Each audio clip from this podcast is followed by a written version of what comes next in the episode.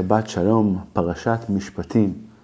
In this week's Parashah, we are going to go down from the mountain.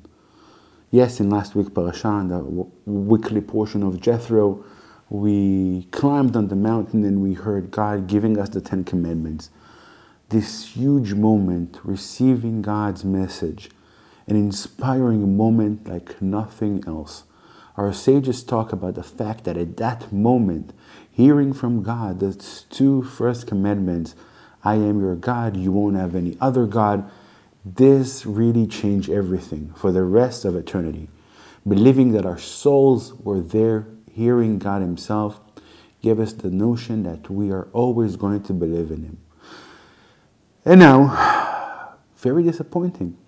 After a book and a half from the book of the beginning of Genesis, and now in Exodus, we were enlightened with stories and great inspiring moments. And right now, in this weekly portion, we're going to fall. We're going to fall into a dry, mundane laws.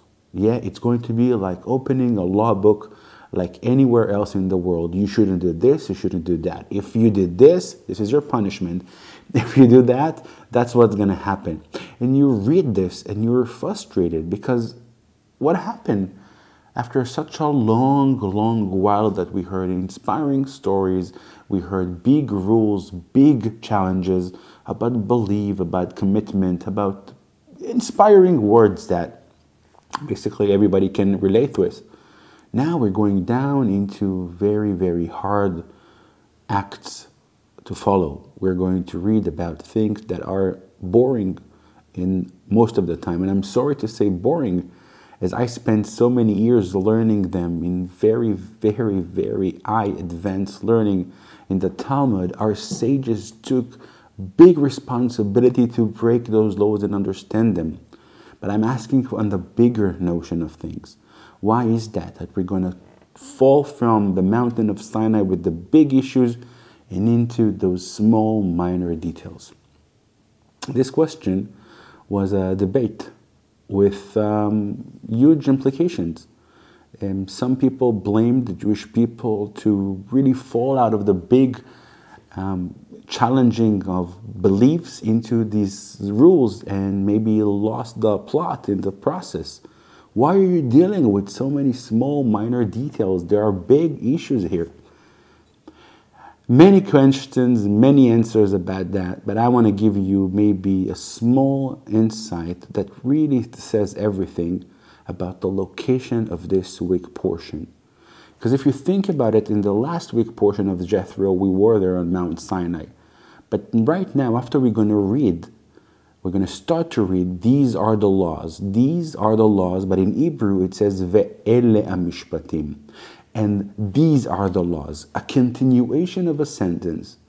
Because in that case, that doesn't mean that we had a full stop after the Ten Commandments. The Ten Commandments was only the beginning, but now these are the laws. And now we're going to receive them. And now we're going to translate the big ideology of the Ten Commandments into reality, into being a better person, into being a better neighbor, how to deal with your friends, with your family, with your children, with life, with business. Because you understand that the book, the Torah, the book of our law is not merely an inspiring story or an history story.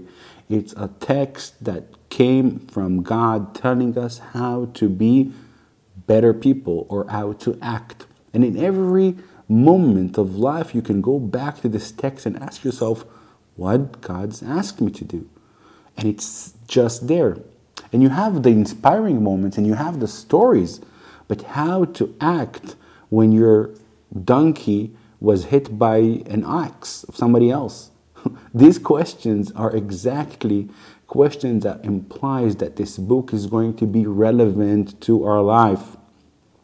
Vast majority of the people live life, and life is quite boring. Yes, just like the laws, they are boring because that's life. There are those big moments inspiring when you believe, when you're feeling so spiritual, when your life is just, highlight of miracles. But most of the time is just your life and how you treat your family and your friends and your loved ones and your colleagues. And that's exactly what the Torah is doing in this week's parasha.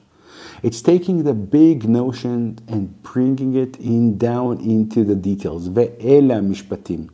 These are the laws, but now exactly how to act, it's in this weekly portion. And it's exactly what's going to happen on next week portion when you're going to start to read about the tabernacle. Because isn't it exactly what God does? Yes, God, the Almighty God, full of love and compassion to His people. On next week portion, we're going to read how this Almighty is going to shrink Himself. Shrink Himself into a building, a structure, a tabernacle, a tent we will build. Really? How can we bring those big images, big God believes into a structure? This is the hardest thing in the world. To take the implications of greatness into the minor details. And God is going to be there and dwell with us in our midst, in the tent of the tabernacle, because this is what we do. We're trying to bring the big stories, the big inspiring moments, and trying to put them into life with minor details, because that's who we are. We are human after all. In this weekly portion, we are actually going to have some transition in the whole story. And the story part of the book, of the 5 books of Moses, are going to be finished. Yes, we're going to have some books in the book, stories in the book of Numbers, but the bigger part was finished. I will try in the next week portions, in the next couple of laws that we're going to try to see, how exactly we might even find understanding of what happened in the first book of Genesis into the laws. Maybe there's a way to understand the book in its total. Small details, inspired by big stories, and maybe all of that is something that we can learn. How to engage, how to learn Torah, and how to understand better God's message to the world. Shabbat Shalom.